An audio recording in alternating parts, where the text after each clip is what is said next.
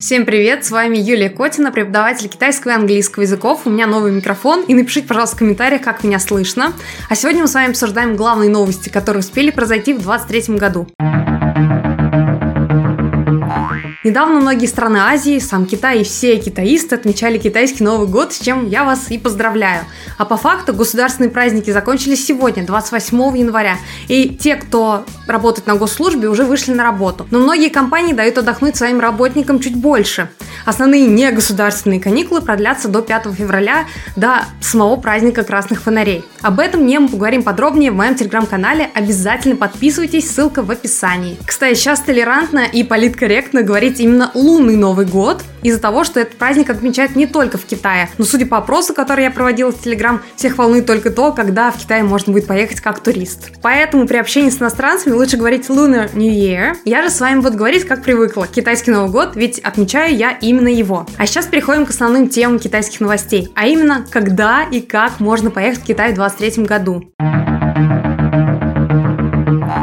Значит так, давайте разбираться с тем, что нам дано. Первое, чтобы попасть в Китай, нужна виза. Официально подать на туристическую визу можно. Как сказал посол Китая в России Чань Хань Хуэй, можно подать на туристические визы, все ограничения сняты. Но по факту ни одно консульство не примет у вас заявление на туристическую визу. Типа можно, но пока нельзя. Якобы это связано еще с тем, что в Китае не до конца сняли все ограничения и не начали работу все консульства. Второе, если есть возможность, можно податься на любую визу, кроме туристической, студенческая, бизнес, деловая и так далее. Конечно, для этого нужны все сопутствующие документы. На 8 февраля запланировано заседание межведомственной комиссии, в ходе которой будут разбираться и возобновлять безвизовое пересечение границы с Китаем для групповых туристических поездок. Но, как я поняла, это касается только вот этих областей, сейчас вы видите их на карте. Оно и понятно. Те, кто живет на границе, может иметь родственников, знакомых и так далее, с кем не виделись с начала закрытия границ. Поэтому для жителей этих регионов делают делаю так называемое окно в Китай в первую очередь. Если заседание 8 февраля пройдет успешно, то безвизовые поездки могут разрешить 29 февраля. А где без виз, там и туристические визы начнут выдавать в скором времени. Одним словом, ждем. Все равно Китай открывается, налаживаются регулярные рейсы, даже билеты появляются по нормальным ценам. Сидим, мониторим, ждем. Как только Китай начнет выдавать визы и случится еще что-то интересное, я обязательно напишу об этом в своем телеграм. А пока российские авиаперевозчики увеличивают число рейсов в Китай по направлениям Москва-Гуанчжоу, Пекин, Ченду три раза в неделю. Также планируется увеличить число рейсов Хабаровск-Харбин с марта. Ну а какие правила на визы, что с картами и тестами, подробно написал в статье один известный сервис авиабилетов, ссылка на статью в описании, просто делюсь с вами, к сожалению, это не реклама. Китай наконец стал улучшаться воздух. Доля дней с хорошим состоянием окружающей среды составила 86,5%, а с сильным загрязнением 0,9%. А плотность частиц PM2,5, это те, от которых все носят маски 3M, составила 29 микрограмм на кубометр. Теперь, что это все значит и почему это важно? У всех, кто живет в Китае, есть приложение Air Quality – которая показывает загрязненность воздуха. В каждом районе стоят специальные приборы, которые фиксируют загрязнение воздуха. Их достаточно много, поэтому можно достаточно точно оценить состояние воздуха за окном. А лет 5 назад Китай начал активно бороться с загрязнением воздуха в стране. Использовались разные методы. От переноса большого количества производств в другие страны, ужесточение правил для производителей, так называемые тихие дни, когда нельзя сбрасывать вещества в атмосферу, ограничения на поездки на личных автомобилях один раз в неделю и другие. Так вот, видимо, борьба с загрязнением начала давать свои плоды. Теперь все чаще можно находиться на улице без маски, меньше пахнет выбросами и просто легче дышится. Конечно, это еще не победа, но уже большое достижение. В провинции Хэлундян в городе Мохэ зафиксирована самая низкая температура – минус 53 градуса по Цельсию. Предыдущий рекорд был минус 52,3 градуса.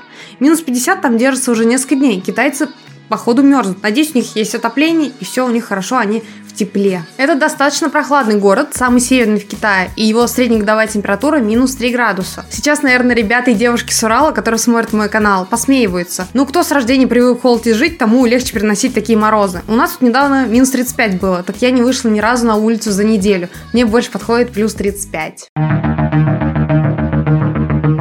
Наша следующая новость. В Китае большой спрос на клонирование животных. Объясняется тем, что в период локдауна много людей жили и работали дома без возможности выйти на улицу и начали брать себе котиков и собак. Ну и, конечно, технологическим прорывом. Как бы вы ни относились к подобным экспериментам над животными, Китаю плевать. Есть спрос, будет и предложение. Так, клонировать себе котика будет стоить 35 тысяч долларов, а собаку 50 тысяч. А вы бы согласились купить себе клона? Напишите в комментарии, как относитесь к подобному. В Словении прошла выставка, посвященная китайскому Новому году и 30-летию установленным деловым отношениям. Дети при помощи своих кистей изобразили дружбу между Китаем и Словенией сейчас и в будущем, сказал китайский посол, отметив, что Институт Конфуция в Любляне и классы Конфуция в Словении стали хорошей платформой для культурных обменов между двумя странами. Тенденция сейчас такая. Каждая страна подлизывается к Китаю и кричит, что Китай друг. Но как не хотите себе такого большого и богатого союзника? Кстати, эта выставка проходит совместно с Институтом Конфуция. А пока все хотят дружить с Китаем, китайские ученые собирают жидкого терминатора. Роботы способны менять свое состояние жидкого в твердое и обратно, что наглядно показано на видео. Да, пока выглядит странно. Считается, что такие роботы найдут свое применение в медицине. Он сможет удалять инородные предметы, а также доставлять лекарства в необходимую область. Такое изобретение может работать и в инженерии, как умная сварка. Робот добирается до стыков или поломки, растекается, забивается в щели и застывает. Говорят, что ученые вдохновлялись морским огурцом, но испытание больше похоже на сцену из «Терминатора».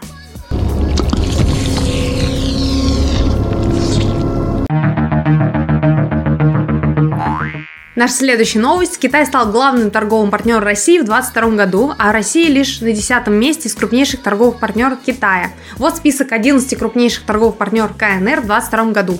Несмотря на все санкции и ограничения со стороны США, Америка не может обойтись без китайских товаров, и рост выручки США составил 0,6%, а с Россией почти 30%. В 2023 году рост может замедлиться только из-за того, что логистика не может вести столько товаров из Китая, поэтому строят новые маршруты и упрощают пограничные контроли для товарных грузов. С одной стороны, это круто. Бизнес, деньги, рабочие места.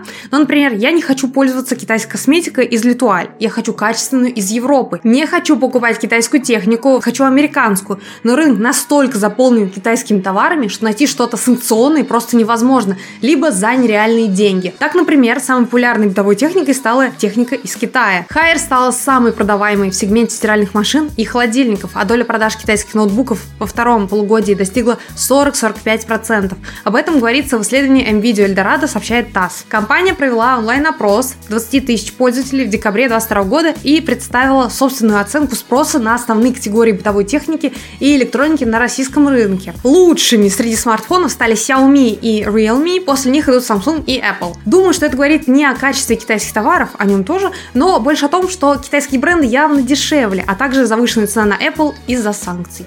Я хочу, чтобы был выбор – китайские товары, европейские или американские. А новый тренд, который будет набирать оборот в 2023 году – выход на китайский рынок. Как раз об этом говорили на Экспо, где были представлены множество российских товаров под маркой Made in Russia. Можете посмотреть этот выпуск вот тут. На этом будем с вами заканчивать новостной выпуск. Обязательно подписывайтесь на канал, ставьте лайки и пишите комментарии. А также не забывайте про мой телеграм-канал, где каждый день выходит что-то интересное. А если вы хотите выучить китайский язык для сдачи экзаменов HSK или для работы и бизнеса, записывайтесь ко мне на индивидуальные занятия по китайскому. Первый пробный урок бесплатно по ссылке в описании. Скоро увидимся, пока!